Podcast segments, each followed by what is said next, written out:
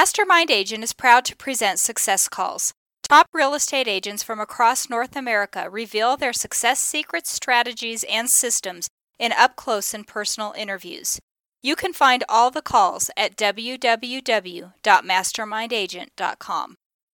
Hi, I'm Mike Cerrone with Mastermind Agent. This month's top agent is Daniel Barraza with My Home Group Realty in Phoenix, Arizona. Last year, he closed one hundred sixty-five transactions with a total sales volume of twenty-five million dollars. His average sales price was one hundred fifty-one thousand dollars, of which fifty-five percent were buyers and forty-five percent were sellers. He has a five-member team.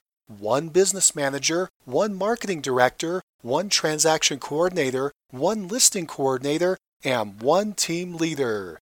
Daniel Barraza is the team leader of the Barraza team. He's been an agent for five years and sold five hundred ninety-seven homes in his short career. In this call, Daniel talks about his fast start, taking twenty-nine listings in his first two months. Quickly ramping up and selling one hundred fifteen homes his second year. How he sold one hundred sixty-five homes last year while helping all the buyers and sellers personally. There are no buyer agents or listing agents on his team. The three major tasks each staff member is responsible for. How he got one hundred seventy-five people to refer him eighty-seven closings last year.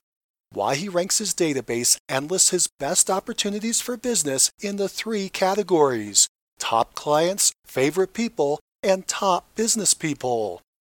His simple yet effective past client and sphere of influence marketing program that includes birthday cupcakes, birthday cards, two dollar bills, letters of the heart, and evidence of success. The client appreciation party that tripled referrals. Why he pays for a housewarming party for his clients and how he promotes it. How most of his referrals occur without asking. And his new, non-threatening, reverse question referral script that is working wonders. Why he personally makes follow-up calls thirty, sixty, and ninety days after the closing. Team dynamics, profit margins, and more.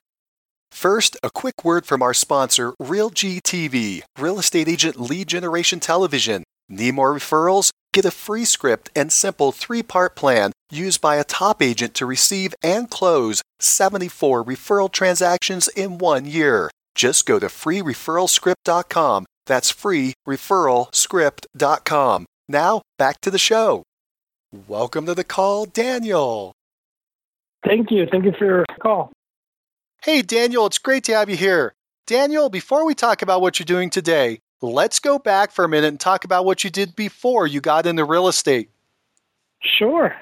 I uh, used to work for a company where we used to do foundation inspections for new builds. We used to do for Pulte Homes and Deeds Crane Homes and D R. Horton, which are pretty big builders here in Phoenix, Arizona. And I uh, did that from the year two thousand through two thousand eight, uh, we used to inspect the foundation, the post-tensioning uh, for residential houses.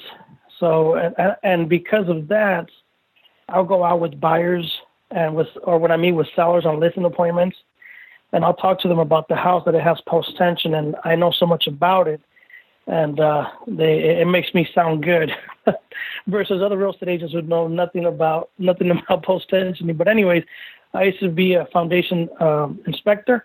We used to inspect the foundations, and um, I got laid off in two thousand eight when the economy crashed. And uh, two thousand eight to two thousand ten, um, I did. I was losing my house. Obviously, I didn't have a job, and I was doing loan modifications. I started doing loan mods, and uh, I would charge people for loan modifications. I I did it on my own house, then my family member's house, and it went from there. They started referring their friends and family to me, and uh, the green light went, the, a, a big light went on, and I started charging to do loan modifications. In two thousand ten, um, there was this new rule that was going to come out that you needed to be licensed to do, to charge to do loan modifications. And a lot of my clients were coming back at me at the end of two thousand ten saying, you lowered my payment, but I still owe a lot of money, and the house is not even worth a third of that. uh, how do I get out of this? And the only way to get out of it, in my opinion, at that time was to do a short sale. So it was uh, it was a no-brainer that I needed to get my real estate license in the beginning of twenty ten, twenty eleven. And in April two thousand eleven is when I got my real estate license. And so that's the reason why I got my real estate license, is because a lot of these uh, a lot of these clients that I had done loan modifications for were kind of banging on my door, per se, to to do short sales. You got into the real estate side to do the short sales, and it sounds like that first year was two thousand eleven. You had a pool of people that you were working with. Did you have a, a fast start then in real estate in two thousand eleven, or was it a slower start? What do you think? I hit the ground running because of the clientele that wanted to do wanted to do a short sale on their house. Uh, I got my license, and as soon as I got my license, within the first two months, I had twenty-nine, list, twenty-nine listings. Uh, the twenty-nine listings, twenty-eight of them were short sales. And I, my broker at that time was just, uh, I didn't know anybody in the industry. I didn't have a family member. I didn't have, I didn't know anybody in, in the industry. At that time, everybody was running away from short sales, and I was running towards them. And uh, people were telling me I was crazy because I wanted to get into this because of short sales. But nonetheless, I knew there was a big need for it. Um, I found there was a need, and I I knew I was good at doing negotiating modifications. I figured negotiating short sales shouldn't be as hard, and and it wasn't as hard. Loan modifications were a lot more ruthless. They were a lot harder to do versus short sales. They were, uh, in my opinion, they were uh, they were it was a walk in the park, a short sale versus a loan modification. Um, so I hit the ground running. I came up with twenty-nine listings within my first two months as a real estate agent, planted uh, the real, the posts and the signs in the front yards, and started getting a lot of calls, a lot of calls from buyers. So it kind of built from there. Do you recall how many homes you sold that first year in real estate? Well, as you know, short sales, especially in two thousand eleven, they did take a while to, to sell.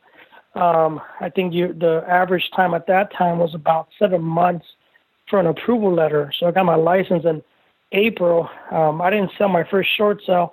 Maybe to about September was my first short sale actually sold. But because I was getting a lot of calls from the signs, I did do a lot of buyer representations. Uh, I think my first year I only did about twenty-two houses only from April to December. So not, not a whole lot.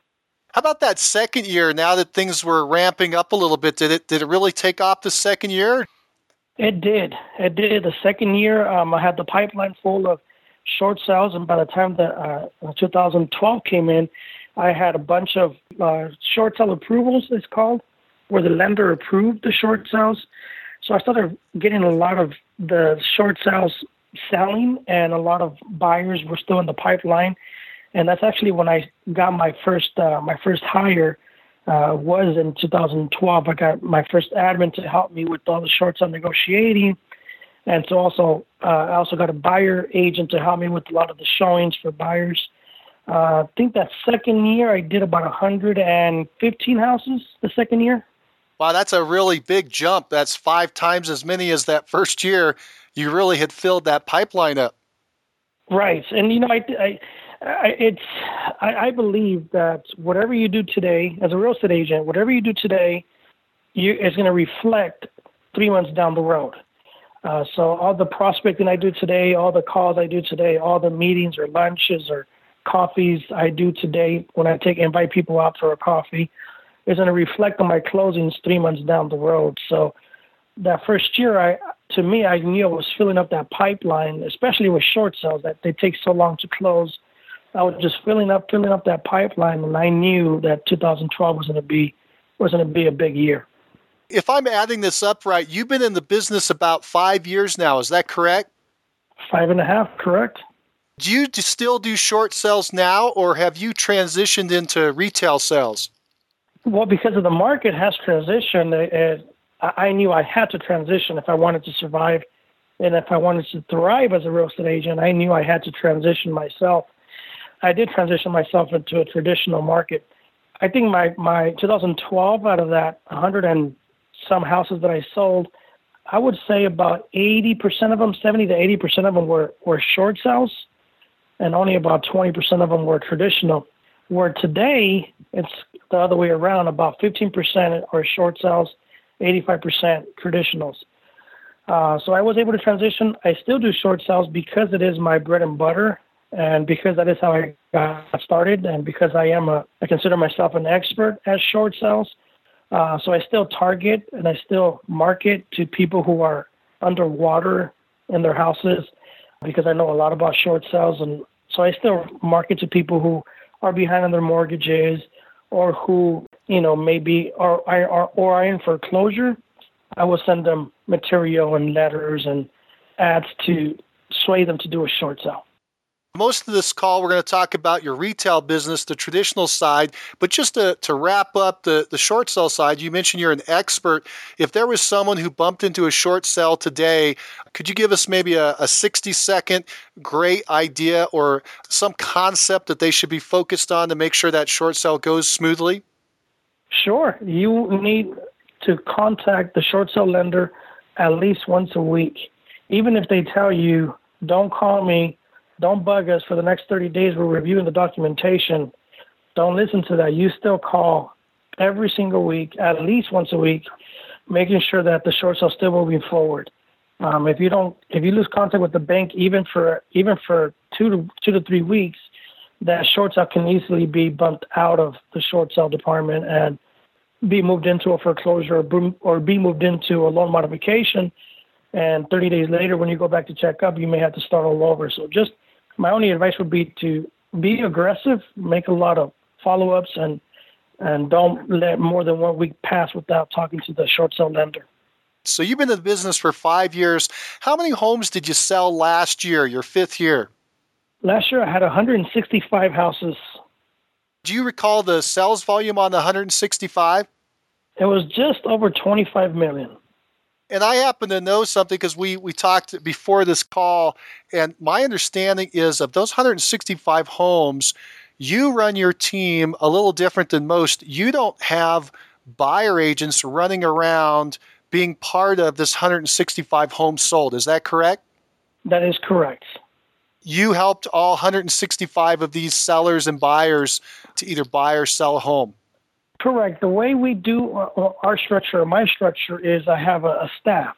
So on my staff, there's a, the listing coordinator that helps me on the listing side, uh, you know, scheduling the pictures and scheduling the lockbox and the posts and the signs and all that stuff.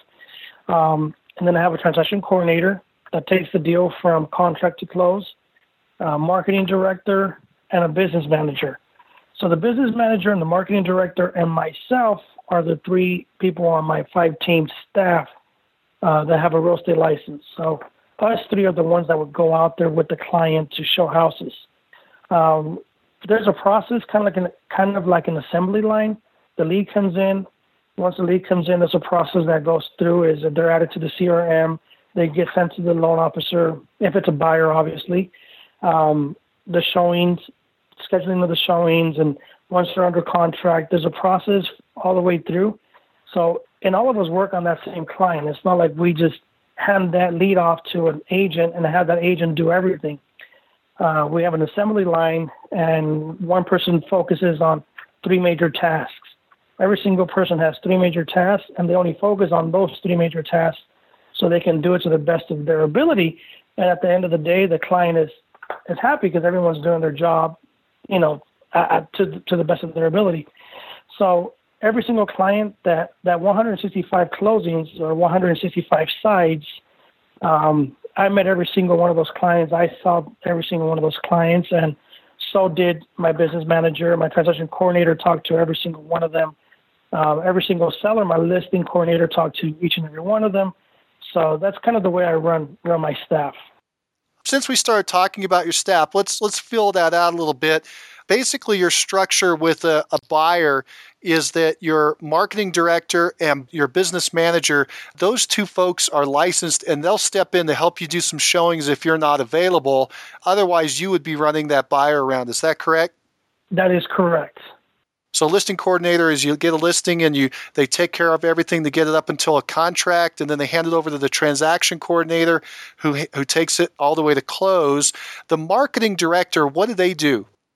Okay, so the marketing director, um, what their job is, they, they manage, they help manage the office. Uh, they help manage the team. Um, they also delegate tasks. Um, they'll they'll get the letters that are sent out to the short sale clients. Uh, they do all that. They do all my Facebook. They do all my Instagram, social media. Um, they'll do. They'll also manage the for the pictures to be taken on the closings. They manage my client appreciation parties. She also manages my uh, my calendar, and she also manages my. Um, Uh, for example, the, we have a, a housewarming party. She schedules all those out. She also does a house me out with the, the uh, a letter of the heart. So we'll send out a letter of the heart to my database. Uh, so she helps me with all of that. Anything that has to do with that goes out to clients, she helps me with that. Social media, she helps me with that. Any letters go out, she does all of that. And then the business manager? He's kind of like the C E O. So he's responsible for the growth of the business. He he checks the he tells me how many leads came in every single week, what the sources of those leads are. He tells me how many are in escrow and uh, how many closings we've had. He uh, maximizes and optimizes our uh, my investment, my return on investment, how much money we're spending on Zillow, Trulia, Realtor dot com, uh, the return on those investments. Uh, he helps me in implement processes and the systems. Um, he handles my Real Geeks accounts, uh, which is like a landing page, uh, lead management page. And uh, he's the one, mostly me and him handle the buyers. Uh, and when we're both busy, then the marketing director handles the, helps us out with showing the buyers. He also facilitates the team meetings as well. So you have four staff members. Are they all salaried? They are all salary plus bonuses. How does the, the bonus structure work? Is that based on your number of transactions closed or sales volume, or, or how do you do the bonuses? It's kind of sales volume. It's really based on how much money comes in that month, so gross commission. So if we hit a certain amount of gross commission per month or anything over that, then we all get a, a little bonus. So we all get a piece of the pie. I, I didn't want to run as my staff As a, as a fat cat to say, well, I'm the only one that's happy and benefiting, living a good life from all these closings. You know, I don't want, I don't want that. I wanted all of my staff to feel benefited. We all work hard. We all get paid good. Uh, if we all strive to meet our goals or hit our goals, and and we hit our quotas, then we all get benefited. Uh, not just me, the team lead, being the one benefited, but each and every one of us gets benefited. Obviously, the uh, marketing director and the business manager, their bonuses are a little bit higher than the transaction coordinator and the listing coordinator uh, because they're the ones out there in the field with me, and they're the ones uh, out there meeting the clients, shaking hands and kissing babies, per se. Uh, so we all get benefited. We all get a bonus when we hit our, our monthly gross uh, commissions uh, goals. You said that every person on the staff has three tasks that they're responsible for, three major tasks. Could you tell us what those are off the top of your head for each staff member? Sure. Off the top of my head, the marketing director, it's, it's her name is Casey. Off the top of my head, that I'm, I don't have them written down in front of me, but off the top of my head, what I know that they do is she manages the people in my office. So she manages the transaction coordinator and the listing coordinator. And what she's managing is mailing out marketing material to the short sales leads. So that's that's number one. So she's managing the people in the office, uh, sending out the materials, and that's one thing. The second thing that she does is she manages all my social media accounts. That's the second one. And the third thing that she does as well is she manages my calendar, uh, events, parties, um, meeting with clients, lunches with clients, coffees with clients. So those are the three things that her main three tasks that she does. Uh, Modesto, who's uh, the more like the business manager or C E O per se, uh, how I see him as a C E O is he manages my bank account. He's the one that counts the money in and money out.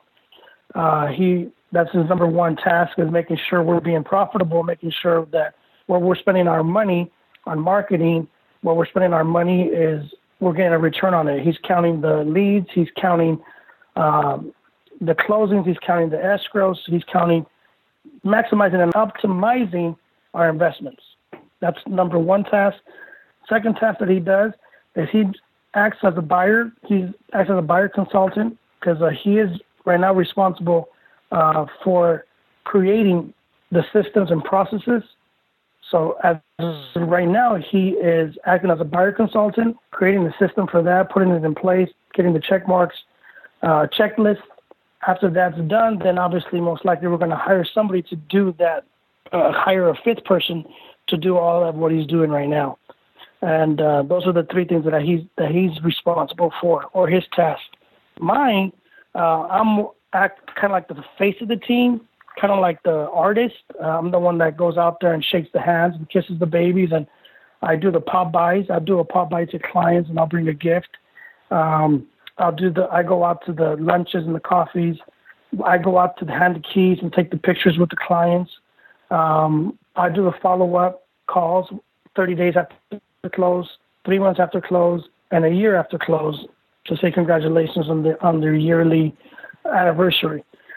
Uh, so those are my three tasks, and, and build build and foster relationship with the vendors. So those are my three tasks. Now remember, I'm I've only been doing this for five and a half years, and it's it's it's constantly evolving. This is an industry that I had zero idea about. Um, I didn't have any background in real estate, so I'm I'm still learning. I'm still growing, and in five and a half years, I'm able to do this. And I thought it would be best to Uh, build a staff versus build a team, and so far it's, it's working out pretty good for me and my team. One more interesting stat. How many homes have you sold now in your short career, the five years? I counted it last week, early last week, and it was a total of five hundred ninety-seven. Uh, since then, I think we've closed about five houses, so I'm just over six hundred now, probably six oh two or six oh three. Do you know the sales volume on that? Again, last week on the five ninety-seven, it was seventy-seven million, five hundred fifty-six thousand. Uh, not counting the other five, I'm probably about close to seventy-nine million maybe. Let's step back for a minute, make sure everyone knows where you are. Keep in mind, this information goes out to people all over the world. So could you tell us, where is Phoenix, Arizona? So Arizona is between New Mexico and California. We're neighbors to, to California. Phoenix is right in the heart. It is the capital of Arizona. Um, it's probably three and a half hours from the border of Mexico. So it's right in the heart of Arizona, Phoenix. And normally the, the summers is pretty pretty hot in the summers, uh, temperature-wise. And in the winter, like uh, today, is really, really nice. Do you know what the, the population is there in the Metro Phoenix area? Metro Phoenix is a little over four million people, if you count the surrounding suburbs of metropolitan Phoenix, about four million. Can you describe your current real estate market? So houses, the prices have been going up for the past four years. Um, the average price of a house is about two hundred twenty thousand dollars is the average. Now, um, as I said earlier, I got into the industry. I got into the business doing short sales. So my price point, if you got a calculator, as I'm giving giving out my numbers, price point is below that average of two hundred twenty. I'm about probably one hundred sixty thousand. Um, I did get into the uh, lower to mid uh, range on the houses. Uh, West Phoenix is where I specialize in, and price points here are under two hundred thousand. West Phoenix, South Phoenix is where I kind of got started, and that's where a lot of the short sales, short sales came as well. Do you know your average days on the market? Average days on the market right now on on mid houses, about two hundred twenty to two hundred fifty thousand, are about sixty five days on the market. The lower you go, the uh, I have houses under one hundred sixty thousand. Those are probably on the market for fourteen to twenty days. And the higher you go, those will stay a little bit longer. For example, four hundred fifty thousand dollars house here probably be on the market about ninety to one hundred ten days. You said that the prices have been moving up for the last four years. Do you think they've leveled out, or are they continuing to move up? They're continuing to move up. I had a prediction that they're going to be leveling off um, uh, this uh, this past month. I my prediction was they're going to level off, and but I, I was wrong. There's still a lot of movement, and uh, prices continue to go up. I mean, it's a good thing, you know. Prices are going up. It's always a good thing. You mentioned that your original niche was, first of all, you, you did loan modifications, then you got into short sales. Now you're doing a lot more traditional. You're getting a lot of business right now out of past clients and sphere of influence. It's about forty-five percent of your business. Let's talk about that for a few minutes. How big is your database of past clients and sphere of influence? So when I did the loan modifications, I did one hundred fifty-five successful loan modifications. So, um, and a lot of, I think probably a little over one hundred of those actually did a did a short sale. Um, so that's a, that's a good chunk. Um, right now in my database, I have what's called, I don't know if you read the book, uh, The Seven Levels of Communication, um, but I strongly recommend that if uh, if you want to work with with your database. I strongly recommend The Seven Levels of Communication by Michael Mayer. Um, so I have a a, um, a list of, uh, I call it my top clients. Then there's my favorite clients and my top business people. And you're supposed to have fifty of each, right? fifty top clients, fifty, and top clients would be clients that have worked with you and have referred you, and they've either bought or sold multiple houses with you. Those are top clients. Uh, favorite people are people you would like to do business with. And it can be, You know, it can be a builder, it can be uh, your pastor, it can be your yoga instructor, whatever. Um, and then the business people are vendors. You know, uh, they can be a tax accountant, an attorney. Uh, so you get a, you get fifty of each, and those are your top ones. Where, to me, what I do with these top one hundred fifty, and I actually have like one hundred seventy-five. Just because I don't like to boot anybody out. I, I have extra people on my uh, top clients and favorites, but what I do with them is I stalk them on Facebook uh, for any life events. If they just had a baby. If they just had a baby, I'll, you know, I have a special gift I send them out when they just have a baby, or their grandmother passed away. Well, we send flowers that very same day. Um, birthdays, we have a birthday program where we send out cupcakes the day of their birthday.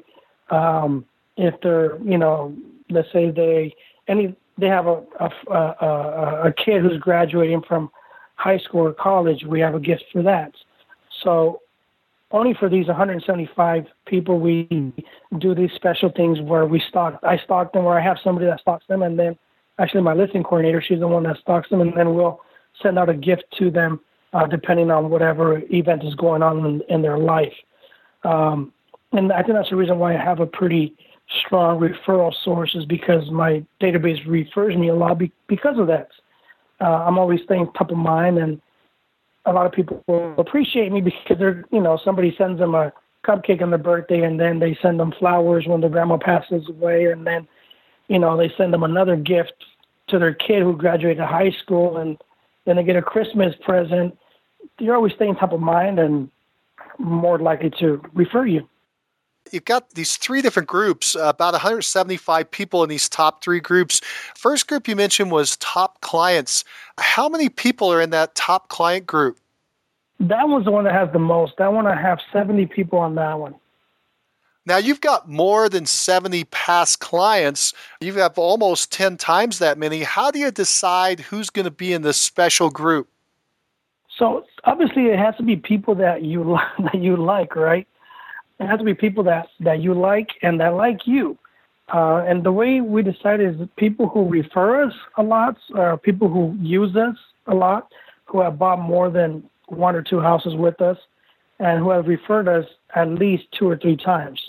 So that's what it takes to make, you know, that, that cut. Uh, is referrals and, and um, for example, let's say somebody on Facebook says, oh, does anybody know of a good realtor? All of the seventy people, without a without a doubt, I know they would comment and say, Daniel Barraza is the one to call. So that's what it takes to make that seventy uh, top client list. Now, again, the list the list is only supposed to be fifty, and, and the idea behind that is the idea behind that is that you can only really be in close touch with up to one hundred fifty people. It's really hard to be in touch with, let's say, a lot of people say, or a lot of people think, well, I have four thousand friends on Facebook, but really you don't talk to the four thousand people on Facebook, or you don't know everything that's going on with those four thousand people. Uh, you can really be in close touch with at least one hundred fifty people. Uh, you know what's going on in their life. You know their birthdays. You know in um, any big life events. Uh, so the goal is to have one hundred fifty, but to me, these seventy are really my top clients. Now, how about that? The next group, the favorites, these are people that you like and they like you, but they haven't done referrals or repeats yet. Is that the idea? Well, these, these favorite people um, are people who have referred me, uh, but they have not bought with me yet. So they're not clients.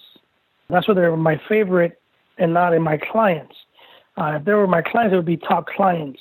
So they're my favorite because uh, they constantly refer me, um, and I would like to do business with them, meaning if they were to buy or sell, um, my hope is that they would use me to do that.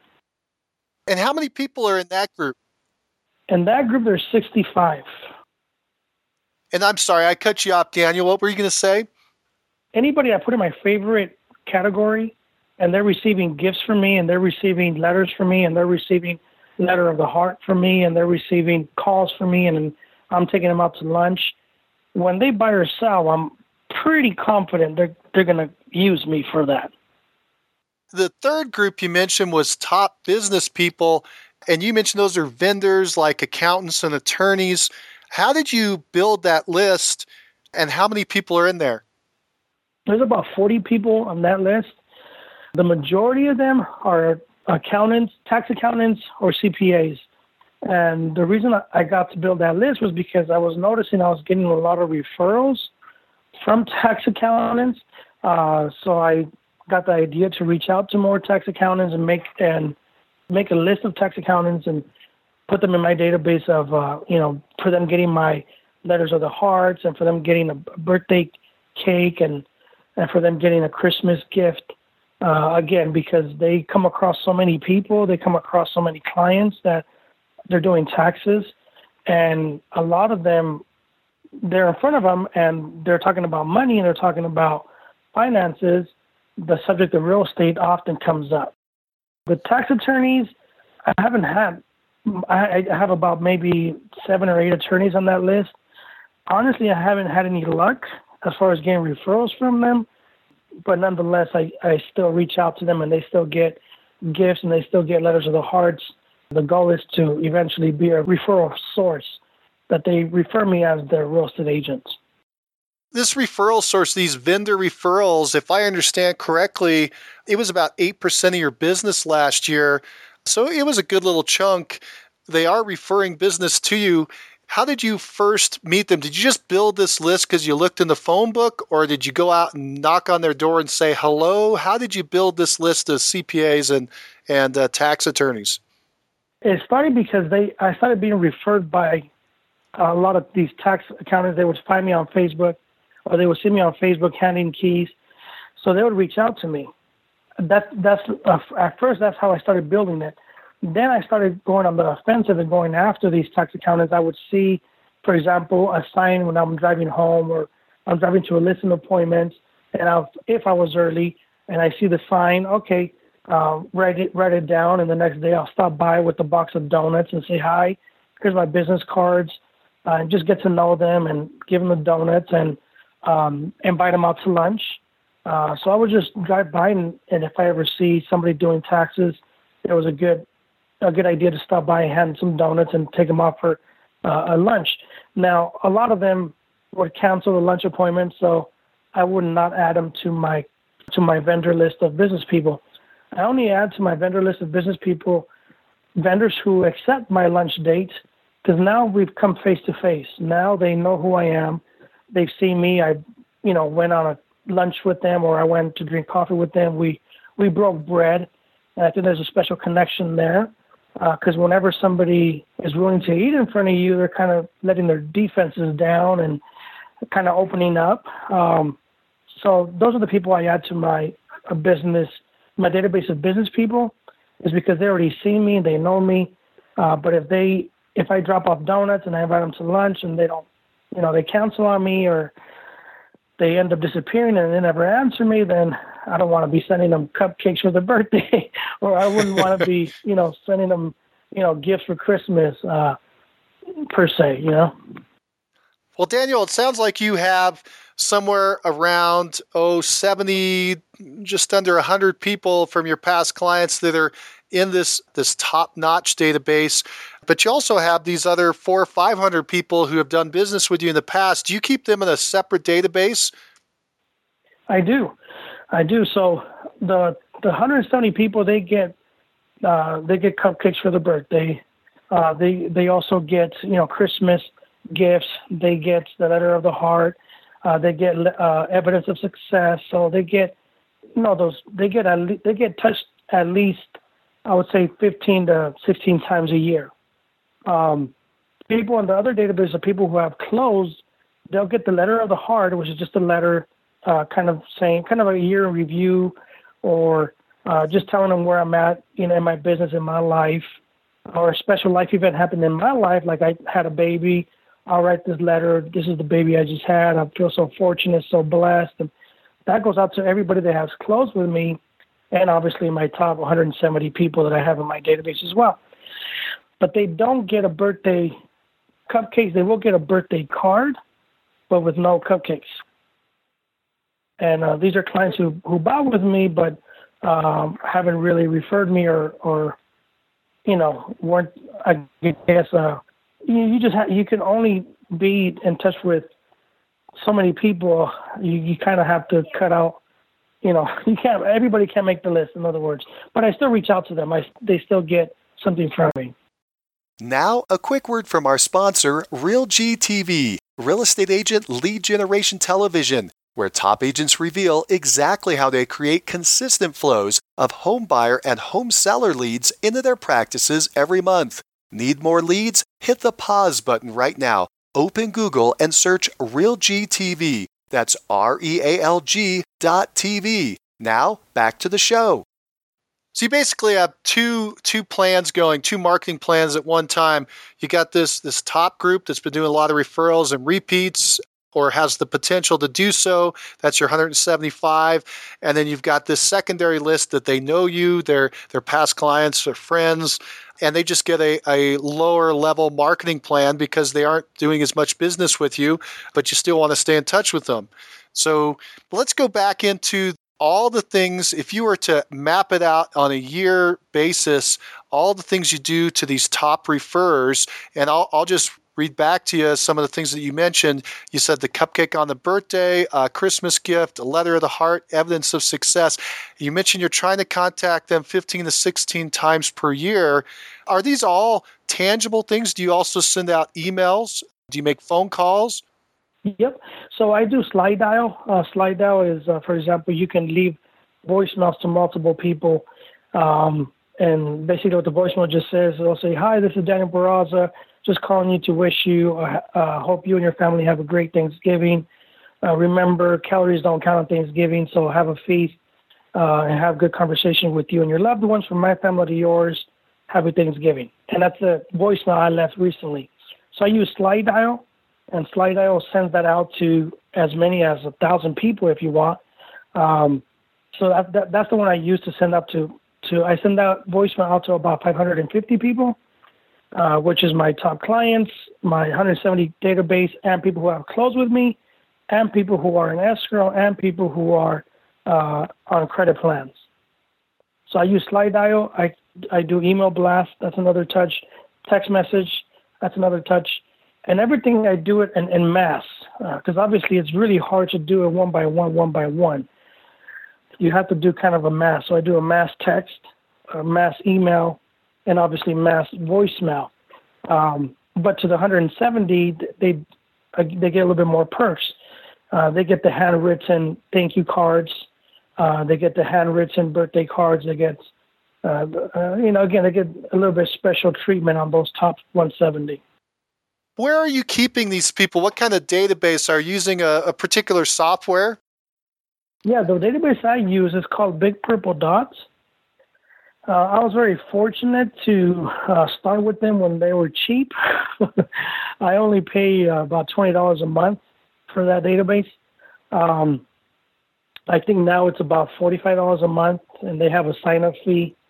Uh, so I was fortunate to get in when it was a little bit cheaper and no sign-up fee back then. You mentioned earlier, one of the things you do with these folks, these past clients, sphere of influence, these people that uh, are in your database, you do a past client party or event. What is that?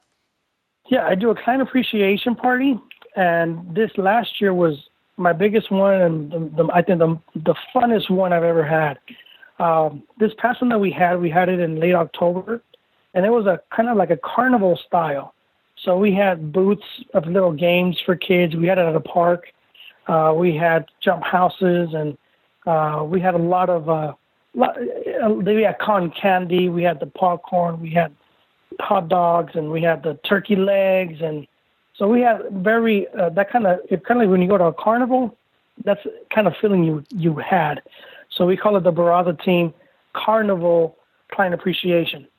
And uh, we had a big turnout. We had about two hundred people show up. Uh, I wasn't expecting that many people, uh, but it's a good problem to have. Um, t- about two hundred people showed up, and it was the best best party I've ever had. A lot of pictures taken. So every year I do a client appreciation, and I always do it around my birthday, which is is in October, uh, as an incentive too to reach out to clients and say, hi, it's going to be my birthday in October. I want to invite you to my client appreciation party to celebrate you and to celebrate me at the same time. Uh, but this last year one was my biggest one, and I, I would have to say the funnest one. How much does a, a big party like that cost? This one came up about five thousand dollars, and that included the the uh, sending out letters to uh, like actual invitations. Uh, so about five thousand dollars, but again, vendors help can help out with that. Uh, you know, vendors, the title companies or uh, lenders and insurance companies and home inspection companies and warranty companies, they all pitch in. So uh, at the end of the day, out of my pocket is about two grand. So not, not too bad to be in touch, be face-to-face with two hundred of your past clients uh, in one day.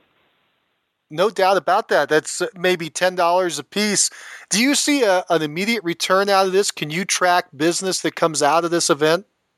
It's really hard to track it, but because we, because my uh, uh, um, my business manager, he, he does a weekly, and before I, he just started with me six months ago. Again, I've been doing this for five and a half years. I'm still growing. I'm still learning. Since he came on, I'm, I was able to physically uh, see the, the increase of this kind of appreciation. So the leads start coming in, not necessarily right after the party, but leading up to the party and right after the party, because the, these clients are getting letters from, from me for inviting them. They're getting a Facebook invite from me. I'm, I'm calling them personally to make sure that they're going. So when I'm on the phone with them, you know, a week before the event, they'll say, oh, you know what, there's a coworker looking to buy a house, uh, I'm going to talk to him about you. Then I'll follow up with that client, and sure enough, I get the lead. Um, but I, I knew it, it would work, but I never started seeing it until this past one that I had, because I have the weekly meeting with my business manager. He showed me referrals, and normally referrals from the database or the sources, normally it's, you know, a week you always see about five or six, and the week before the events and the week after, it was triple. It was fifteen um, the week before and the week after. So there was obviously a lot of leads that came from that database that I was reaching out to. If I'm doing the math right, you could at least assume that you're immediately getting about twenty referrals, twenty extra referrals that you wouldn't have had. Correct. Let me ask this. You mentioned you, you make these phone calls to invite people out.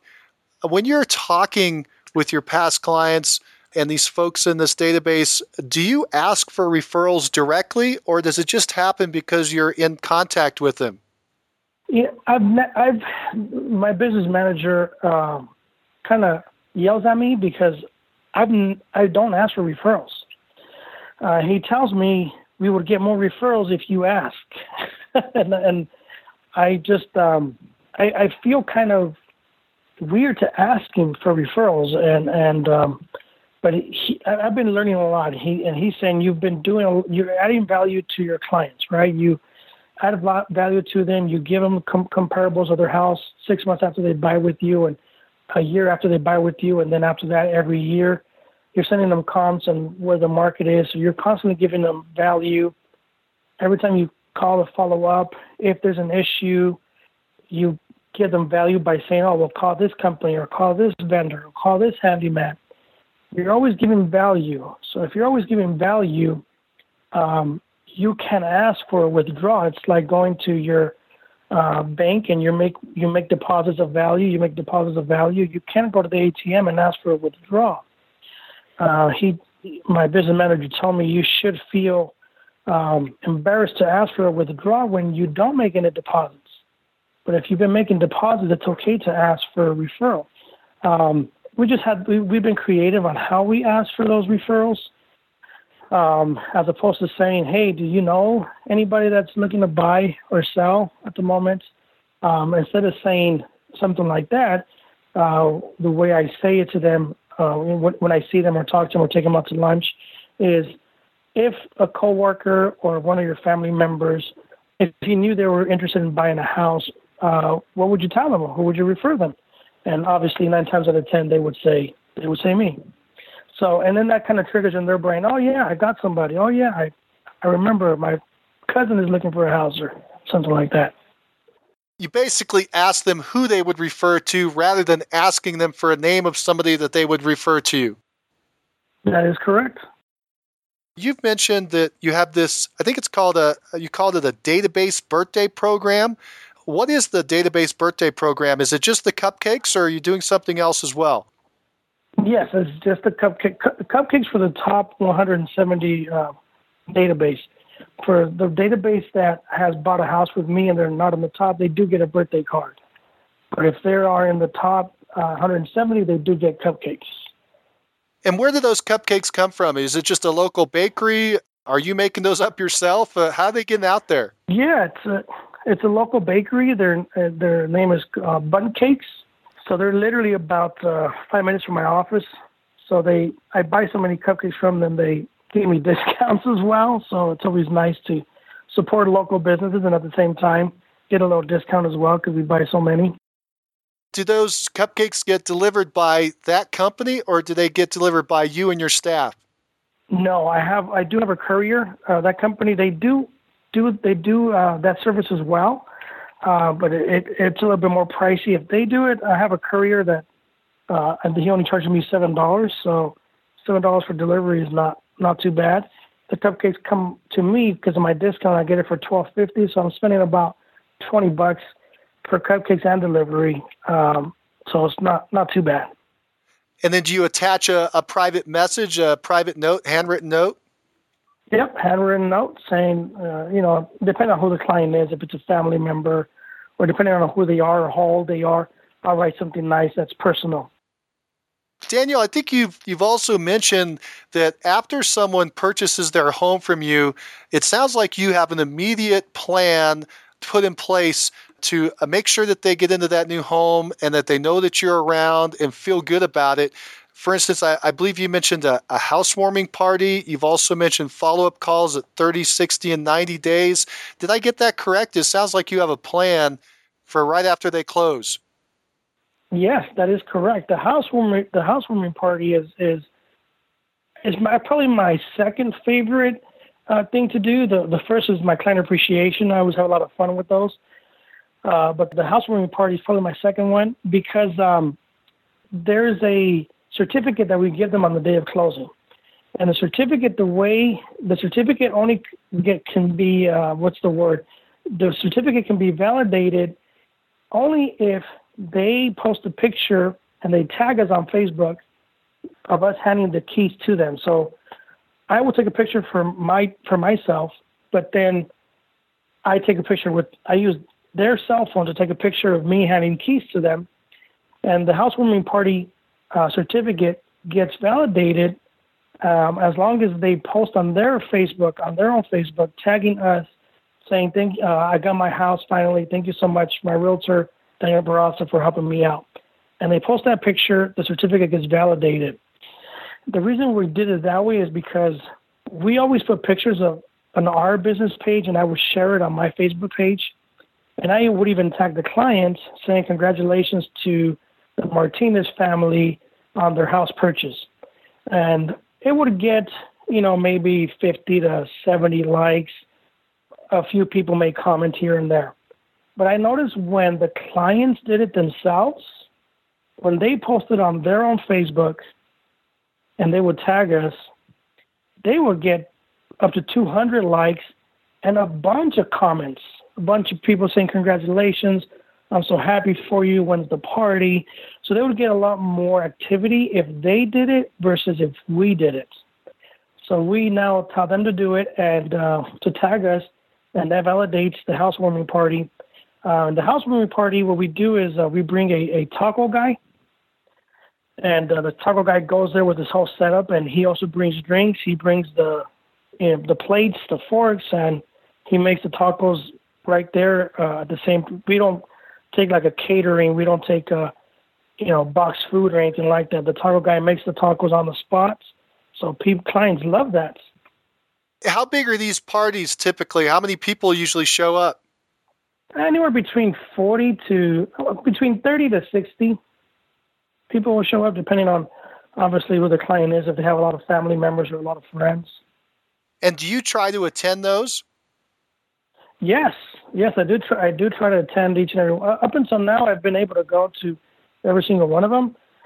Uh, those are always on the weekend, on a Saturday or Sunday nights. Saturday or Sunday nights, I'm normally not working, so um, those days I'm pretty free.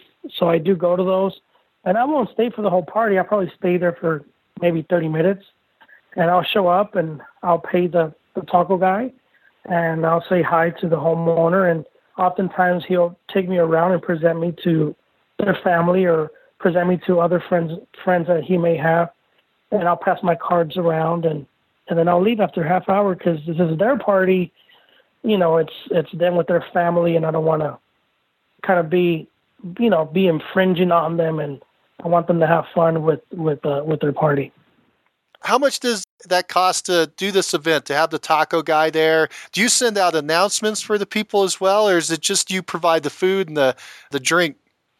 I just I just provide the food and the drink. It's up to the client to invite whoever they want to invite, and it's three hundred and sixty dollars, which is pretty good for fifty a party for fifty people. It includes tacos on the spot and drinks, three hundred and sixty dollars, and uh, I split that with the lender that helped them buy it. So I'll spend half one sixty, and the lender will spend half one. I'm sorry, one eighty, and the and the lender will spend one eighty. So not not too bad. Does the lender typically show up as well? She shows up too, but uh, she only goes to about half of them. She doesn't go. She can't make it to a lot of them. Wow, that's great. You're getting introduced to all those people. I like the idea that you had there for the Facebook, for them to post that picture.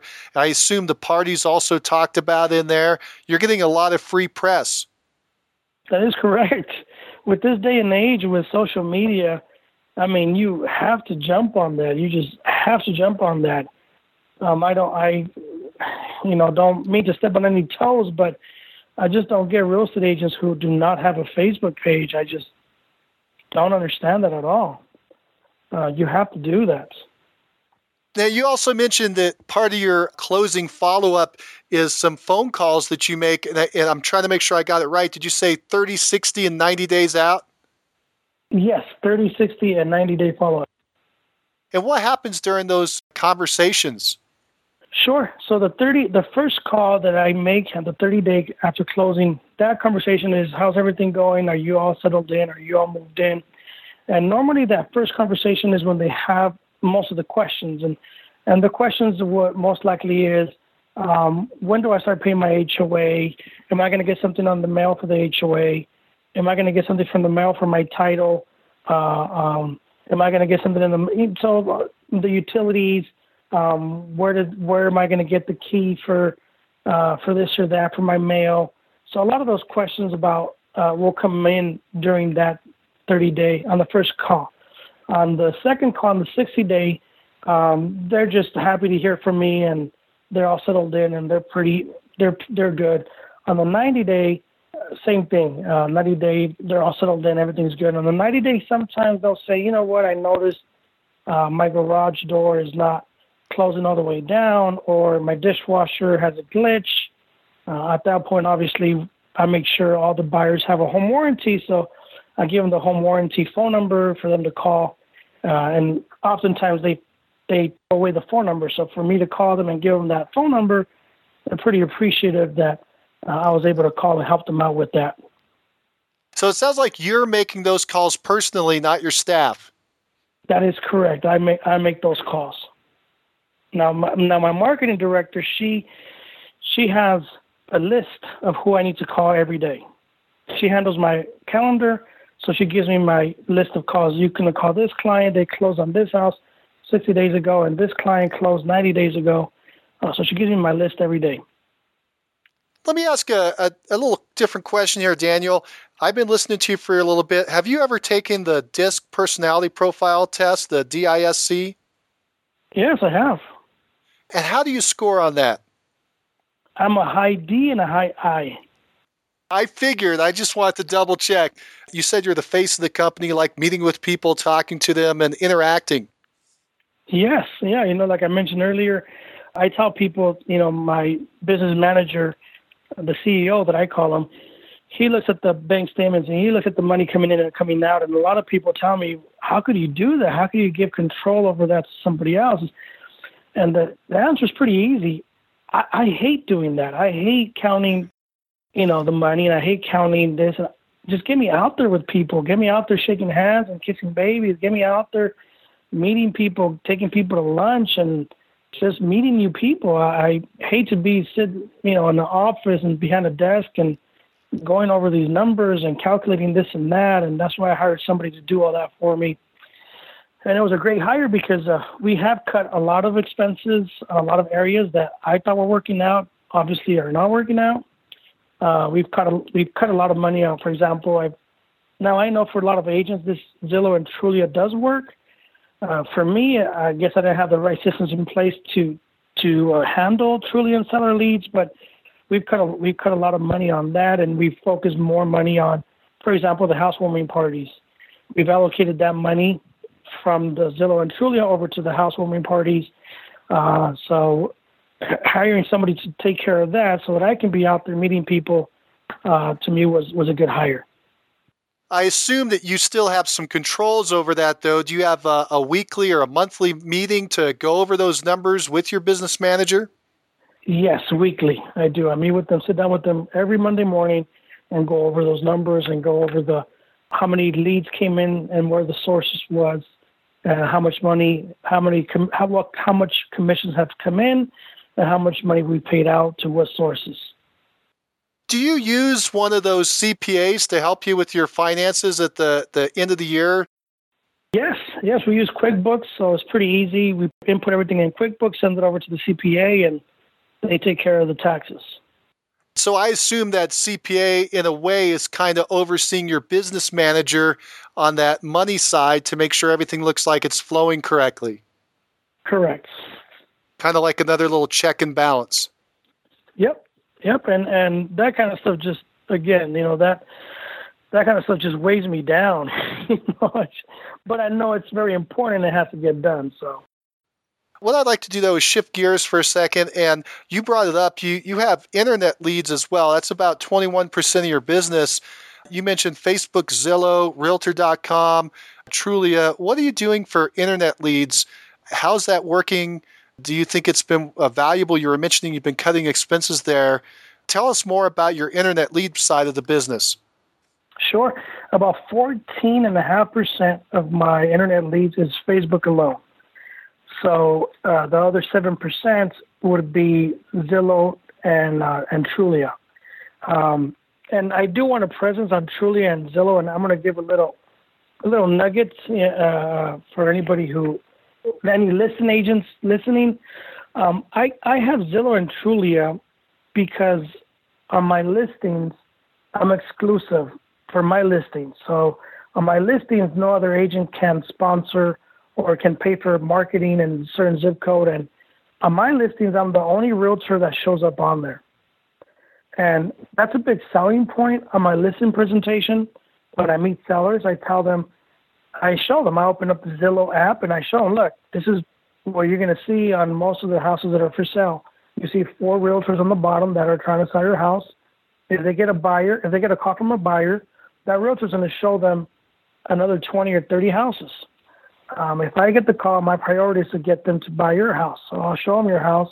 If they don't like it, then I'll show them the twenty or thirty other houses. Um, but when you list with me, my listings are exclusive, are exclusive to me, and I pay extra for that. So I, that's a selling point that I tell my sellers, and it works.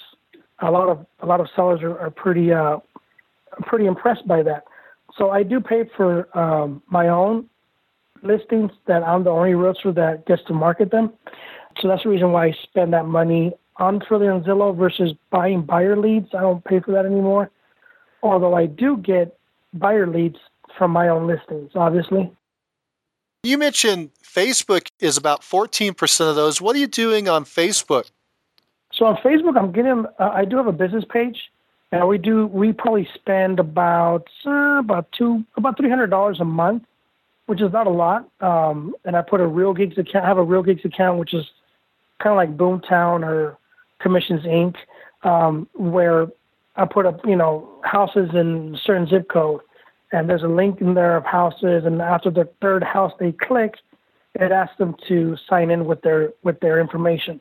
If they sign in with their information, obviously I've captured a lead. But most of that, fourteen point five percent, actually come from my personal page.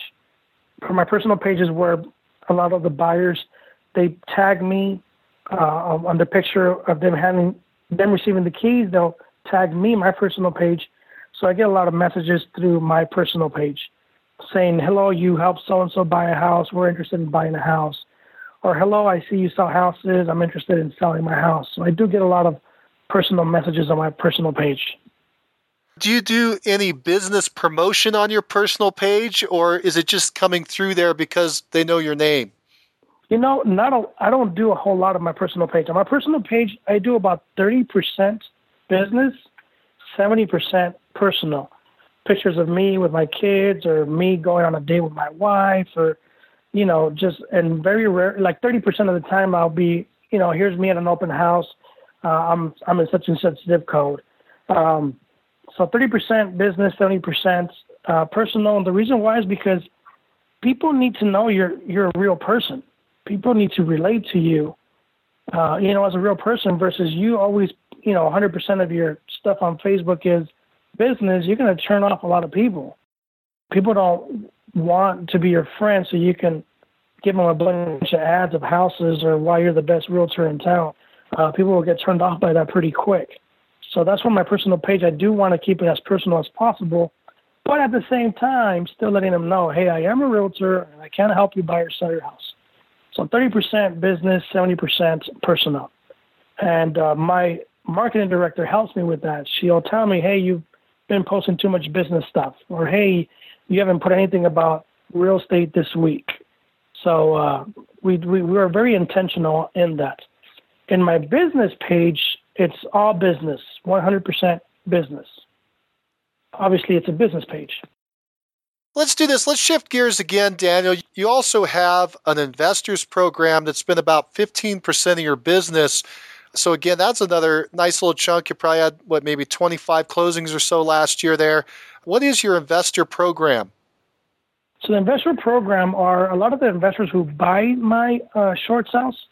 They'll turn around and list them with me, and I give them an incentive because, I mean, I, I am I am already getting, you know, the three percent for representing the seller on the um, short sale, another three percent for bringing the investor to buy that short sale. So I'm already getting six percent. So I give them a discount on the listing it. So I'll give them a discount. I only list it for half of what I normally realtors charge. So one and a half percent I would charge for the listing side and three percent for the buyer side. Um, so they like that little discount and still providing that first class service. And uh, and at the same time, so those investors, um, they're in my business. They're part of my, you know, that database we talked about earlier. Mm-hmm. The ones with the tax accountants and attorneys, they're in there too. So they're getting my letters of the hearts. My letters of the hearts, it's, it's really personal. They, they kind of, you know, telling them, kind of, it's literally a letter of the heart. Uh, I wrote a letter when my grandpa passed away. I wrote a letter when when I had my, my child. I wrote a letter, you know, taking my wife out to our six-year anniversary. So it's very personal, letting them know who, who I am and, and why I love what I do. So these investors are also getting those letters, and, and they're part of that birthday program too. And and even their kids, they get a birthday card. They get a birth um, for the kids. I also sent out a birthday card, but it's a two dollar bill. And I remember this because there was an investor who I sent him out. He never used me, but I had him in my database because he, he, I went out to lunch with he would he. I went out to lunch with him, and he had a bunch of houses he was selling. His brother was uh, was a realtor, so he was using his brother. But I still put him in my database uh, just because I knew in the back of my head that he wasn't happy. So I sent. I, I saw on Facebook he put that his it was his son's five-year birthday. So I sent his son a little birthday card with a two dollar bill in there. So he calls me and he's he he starts listing his houses with me from that two dollar from that two dollar bill. So uh, that's the program I have is, is I give them a discount because they list a lot of houses with me and. They have a lot of houses, obviously, so I give them a discount on the listing and kind of maximize that listing by putting a sign there, by uh, obviously promoting it on Facebook, by doing open houses, and try to generate more leads from that listing. Most of those uh, investors you mentioned, you met because they came in to purchase one of your short sales or one of your discounted properties. Correct. That is correct. Most of them.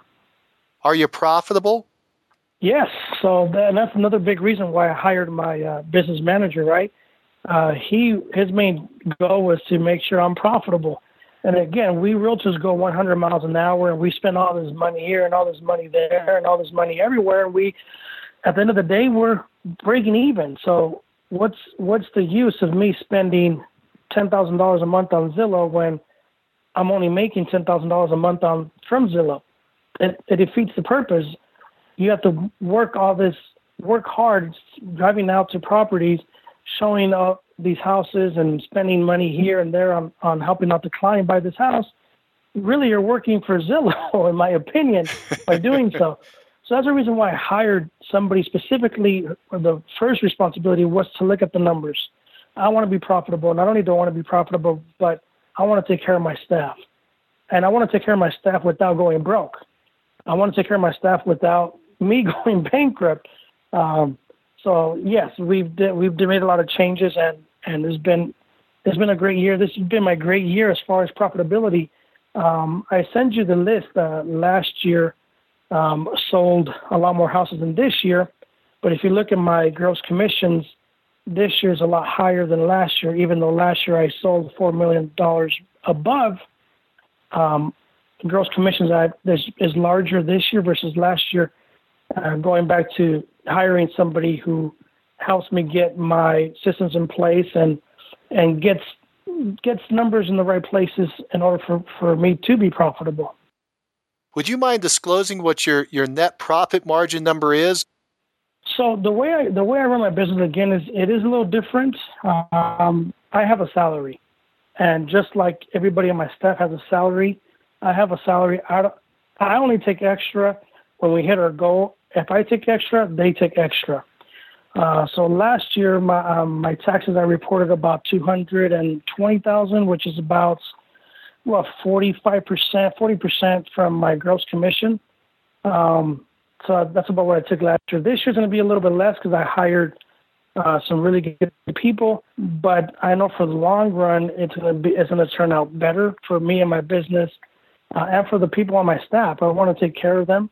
They're A-type players. They are, um, they they're they're qualified. They're very well qualified, and they know that my heart is in it. Not only for me to be be like I mentioned earlier, be the fat cat, and be living a really good life, and they're still living the same life as if they were to be working, you know, in, in their corporate job or wherever they came from before. I want them to make money as much as I make money. I want them to make money as well. Uh, so this year, um, I am grossing. My com- uh, gross commission is a lot higher than last year. Uh, but my take home will be smaller because I hired these A-type players. But again, for the long run, I know it's for the better of me and for my business. You sold a lot of homes last year. You're selling a lot of homes this year. You're doing the majority of that sales work, plus you're doing all this promotion. You must be spending a lot of time in the business. How many hours are you working a week? If you were to ask me this question last year, I was working seventy hours a week last year. Um, if you were to ask me this question last year, seventy hours a week. This year, I'm working about fifty hours a week. Um, so it's it's been a lot better. Uh, to me, it's, and I tell the same thing to, to people on my staff, I hired workaholics. I was a workaholic. I still am, but um, more important is your quality of life. And your quality of life is not just money. It's your family. It's your relationships. Relationships is, is everything. Uh, we're in the relationship business. Uh, we're helping people buy and sell houses. This is about relationships. And your most important relationship is your family. It's your immediate family. It's your wife. It's your kids. It's your mom and dad. It's your siblings. Um, those, those relationships are, are the most important ones. And, and if we want to build this culture about clients, first-class service to our clients, and if we want to build this culture, like this relationship with them is very important. Uh, we want them to be happy. We want them to have the best experience. Well, the, the it starts at the house. It starts with your family. It starts with your own life. I want you to be healthy. Uh, I want to be healthy. Um, I want to have time to go to the gym. I want to have time to take my wife out on a dinner. I want to have time to take my kids on a play date or take them to the movies. I want to have time to uh, take my family and go to church or, or go wherever. And not only myself, but also with my everybody on my staff. So I am working uh, twenty hours less a week than I was last year, but I'm sleeping better, I'm healthier, and my relationship with my wife and my kids is a lot better than it was last year. Well, Daniel, what drives you? What drives me is my why. I used to be a, a youth director for, for a church Uh, from two thousand six to two thousand thirteen, and before that I used to help out a lot with the church, and I went on a few missions trips. My why is to is to love God and to serve God, and, and the best way to do that is, is to serve and honor what he most loves, and what he most loves is people. So he loves people, and if we love and serve people, um, that's that's a way that we love and serve God. So my why is to serve people, in this case, my clients, uh, to love people, my clients and my staff, uh, to the best of my ability, and to give them the best service, to be honest with them, uh, to be obedient to them, uh, our, obviously our fiduciary responsibility. So that's my why. My why is I want to honor and serve God, and I do it by uh, serving community, people. Daniel, why have you been so successful? I didn't decide to be a realtor. I didn't know I was going to be a realtor. People were knocking on my door, wanting me to be a realtor, um, to continue to serve this need that they had. I would have to say the reason I've been successful is because uh, people trust me, and, and they know they trust me because they know I have their interest above mine. Um, I would have to say that's my answer to why my successful is is I have people's needs ahead of mine. Daniel, if you were going to advise a brand new agent just getting into business, what would you tell them to do first? To create their database. Create their database of who they are going to, uh, create a database of who they would like to sell a house to, uh, their favorite people, and take them out to lunch, and take out to lunch and their family members, and let them know that he, he or she is a realtor now. Uh, that's what I would advise. I would advise on, instead of spending a bunch of money on Zillow and Trulia, I would say spend some money on coffees, taking your family members for a coffee and letting them know you're a realtor and you're excited to work for them, and uh, in case they have any referrals as well. Daniel, do you think the top agent interviews like the one we're doing now with Mastermind Agent are valuable? I would think so, yes. Well, Daniel, I've come to the end of my questions for today. Do you have any parting thoughts for the listeners? Uh, no, I think I talked. I feel like I talked a lot. I think everything's in there.